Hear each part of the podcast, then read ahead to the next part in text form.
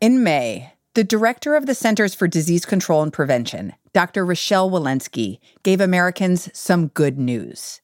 Vaccinated people no longer needed to wear masks when they went indoors. If you are fully vaccinated, you can start doing the things that you had stopped doing because of the pandemic. We have all longed for this moment.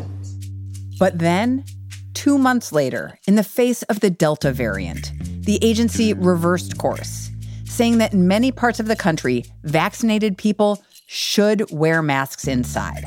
We begin tonight with the pandemic and the CDC's new guidance. The CDC has altered its guidance from 10.5 weeks ago. The CDC tells Americans, vaccinated or not, to mask up again when indoors in high-risk areas. Some people felt the way that they presented that information was kind of confusing. I think the public kind of feels a bit of whiplash right now. That's our colleague Sarah Toy, who covers health. And this week, Sarah got a chance to sit down with Dr. Walensky for an exclusive interview to talk about what it's been like to run the agency and why it reversed course on masks. My job is to put my head down, ignore the criticism, and do the right thing for the public and to do the right thing for health. And in my mind, the right thing for health was to tell people what I knew when I knew it. There was a no-win situation. We were going to get criticized either way. You know, my job is to protect the health. And so that's what I did. Welcome to The Journal, our show about money, business, and power. I'm Kate Linebaugh. It's Thursday, August 12th.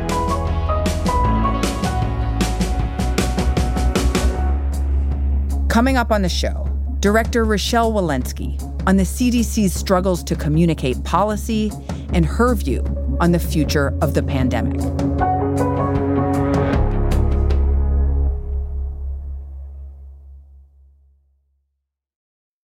This episode is brought to you by Global X ETFs. Looking to invest? Start your journey by exploring exchange-traded funds with Global X ETFs.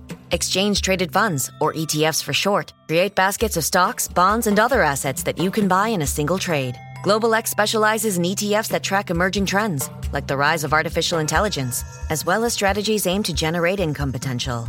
Visit globalxetfs.com to discover how you can get started.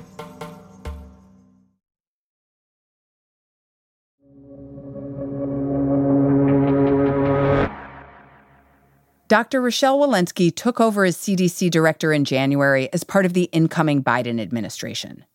Before that, she was a physician at Massachusetts General Hospital, and she led its infectious diseases division. When she took office, Dr. Walensky said she was going to restore public trust in the CDC. At the time, I think surveys showed public trust was down after the Trump administration sort of got involved or interfered in decision-making. As you know, they sometimes edited guidance from the CDC. She really had to contend with coming in and trying to rebuild that trust in the agency. Why does the public perception of the CDC matter? The public perception matters because they're the ones making recommendations around public health guidelines. And for people to trust the CDC's guidelines and actually do what they suggest, you know, they really need to trust them and to respect and know that what they're doing is in their best interests. On Monday, Dr. Walensky sat down with Sarah and our colleague Sabrina Siddiqui, who covers the White House. What would you say has been the hardest part of leading the CDC during this time? Wow. So I think for me personally, there have been a couple of things that have just been hard. One is, it always weighs heavily when you are making a guidance for a country. You know, take the remasking guidance. That weighed heavily. I know the decision was a change from prior, and yet communicating we're evolving with the science, and that unfortunately means that everybody needs to put a mask back on, was never going to be well received and was science that was a little bit hard to explain. And so that has been one thing that, you know, has been challenging. I think the second big thing, just given my background, as a physician, my patients have never really questioned that I was looking out for their best health. I always sort of went into a patient's room and they always knew that I was there to take care of them and their health, and that I stayed late at the hospital and came in early and got called overnight, always because I wanted to do what was best for them. Now that's questioned as to whether Dr. Rochelle Walensky is actually looking out for my best health. And that's been hard because that's how I'm trained, right? Thank you. That's very insightful. And, since you brought up the recent decision to revise mask guidelines for vaccinated people, can you walk us through when it was that you and others at the CDC started to reconsider the guidelines and how it was that you ultimately came to the decision to revise them again? Yeah, absolutely. So maybe we should rewind to May. There was an enormous pressure for vaccinated people to be able to do things that they wanted to get back to doing. So in terms of what we needed at the time to say it was possible scientifically to take off your mask, we needed to be able to say that the vaccines worked like they did in the clinical trials. We needed to say that they were working against the variants we had here in the United States. And we needed to demonstrate that if you happen to be a breakthrough infection, that the vaccine worked such that you wouldn't be able to transmit it. And when we saw that level of evidence in all three of those areas back in May is when we said, okay, it's okay for people who are vaccinated to take off their mask. It's working against the strains we have here in terms of severe disease. And even if you're a breakthrough, you're probably not going to give it to somebody else. Around the same time, the CDC took another step that surprised many. The agency announced it would stop keeping track of how many vaccinated people were contracting COVID, what's known as breakthrough cases. Sarah asked Dr. Walensky about that decision. One of the criticisms we've heard has been around why the CDC decided to stop tracking breakthrough infections that didn't result in hospitalizations and deaths. So, I wanted to hear about the rationale behind that. Yeah, so... Thank you for asking that. What was starting to happen is we were getting reports of breakthrough infections that were sort of through this passive surveillance. And then we would say, okay, can we get the sample and can you give us some clinical data? And the test had been trashed from the central lab and the clinical data were not available. So not only could we not get good data on vaccine effectiveness because they weren't being uniformly reported, we didn't have a sample, so we couldn't sequence it, and we didn't have clinical data.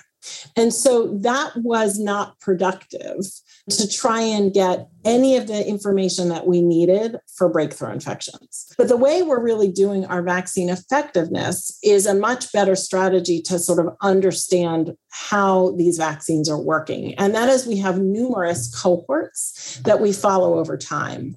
And these are, 5,000 essential workers that get a weekly test. So we can follow whether they have asymptomatic infection or not, or we follow healthcare workers over time. And every 2 weeks, 4 weeks, we look at the data to see how the vaccines are working. We do this in long-term care facilities. And so we follow the same cohorts of people over time, and that's a much better marker of how to measure effectiveness. As summer got underway, the CDC maintained that vaccines were highly effective at not only preventing severe illness, but also preventing transmission of the virus. But Dr. Walensky told Sarah and Sabrina that the agency was getting worried about a new COVID strain, the Delta variant. Now we can sort of fast forward to where we were in, let's say, early July. And what we were thinking through is Delta was here. It was clearly getting to places, as we always said, we were worried about. It was starting to take hold in places that were less vaccinated, which had always been our concern. So we were moving towards needing to put some guidance out to remask those areas that just had a lot of disease. And then the Barnstable County, Massachusetts outbreak happened. A super popular vacation spot in Cape Cod, Massachusetts is seeing a cluster of COVID cases. Provincetown, Massachusetts, reporting 551 positive cases, 70% of them in fully vaccinated people. And that outbreak would change everything. That's after the break.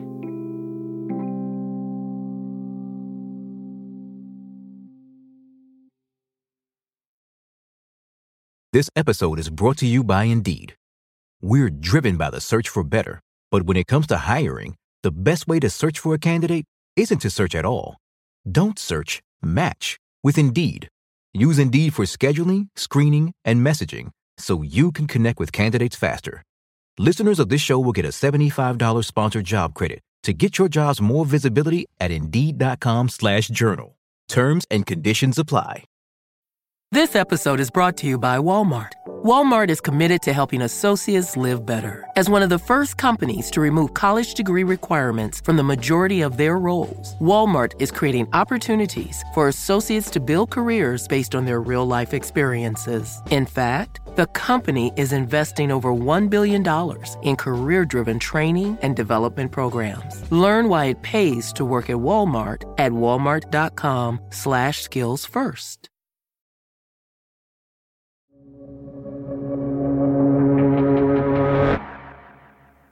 In July, the highly contagious Delta variant was taking hold around the country, and the CDC was keeping an eye on it. Because we knew that Delta had so much more virus, we were starting to see new scientific papers that demonstrated that the burden of Delta virus in the nasopharynx was higher. Even as the CDC was watching the rise of Delta, it was publicly sticking by its mask guidance. At a White House briefing on Thursday, July 22nd, Dr. Walensky said the agency was not changing its recommendations. Fully vaccinated people are protected from severe illness. If you are vaccinated, you get exceptional protection from the vaccines, but you have the opportunity to make the personal choice to add extra layers of protection if you so choose. But a day later, the CDC would get information that would make them rethink that position. There was an outbreak of COVID-19 on Cape Cod, and what the CDC found was that hundreds of people got infected, and many of them were actually vaccinated. And on top of that, those vaccinated people with COVID-19 had a similar level of virus than those who were unvaccinated. And that's really unique to the Delta variant. So basically what the CDC took away from that is that vaccinated people can indeed transmit the virus.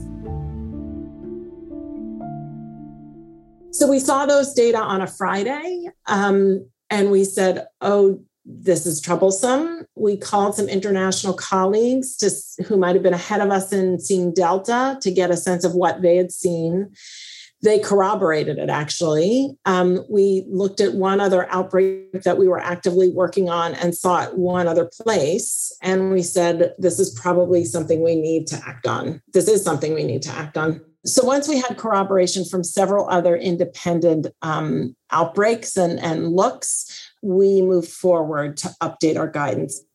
By the following Tuesday, July 27th, Dr. Walensky decided to bring back the CDC's recommendation that everyone wear a mask indoors in areas where the virus is spreading. But the data from Cape Cod? The CDC did not share that data with the public until days later. We felt the duty to inform that if you were walking around and happened to have a breakthrough infection, that you would know that you had the possibility of bringing it home to a loved one, of carrying it to a long-term care facility as you were visiting a loved one, of bringing it to a child who wasn't eligible to be vaccinated. But that was heavy. Nobody was going to welcome that news. We knew that.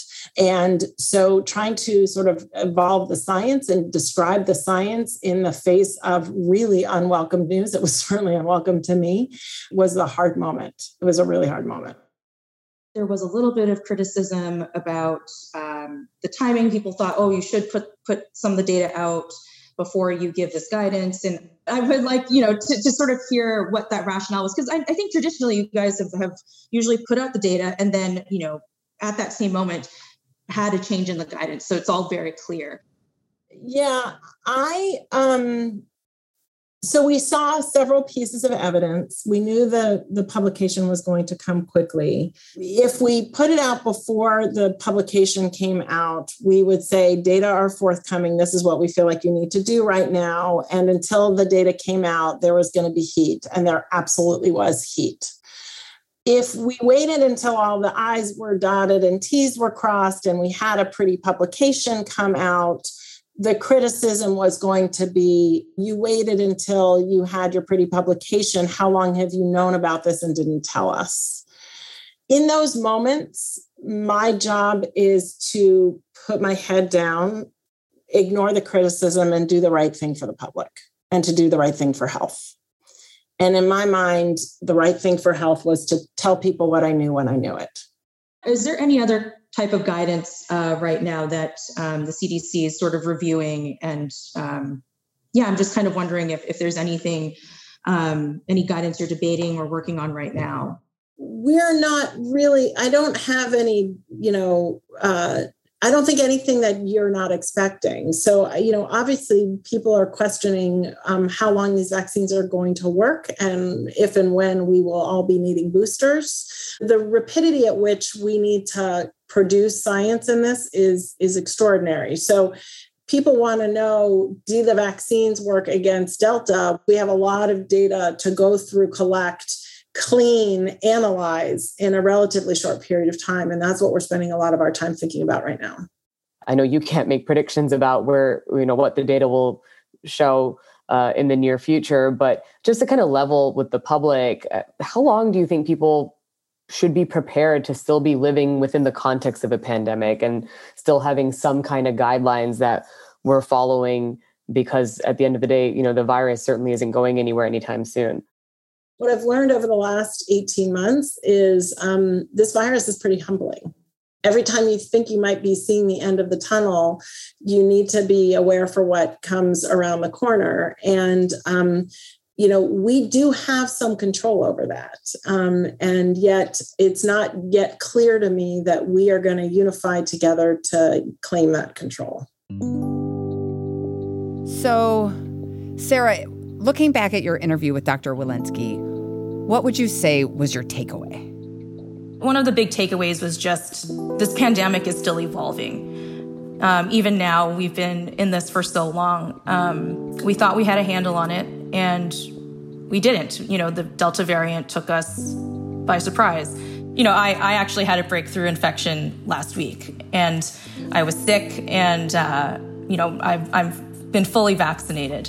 And that took me by surprise. I had gone through the entire pandemic without my knowledge of having an infection. And it was last week when, I thought things were turning a corner not too long ago, and then I got sick.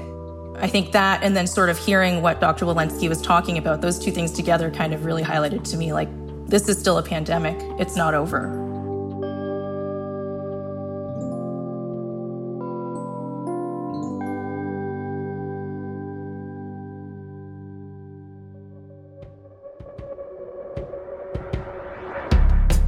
That's all for today, Thursday, August 12th. The Journal is a co-production of Gimlet and the Wall Street Journal. Special thanks to Brianna Abbott for her help with today's episode. Thanks for listening. See you tomorrow.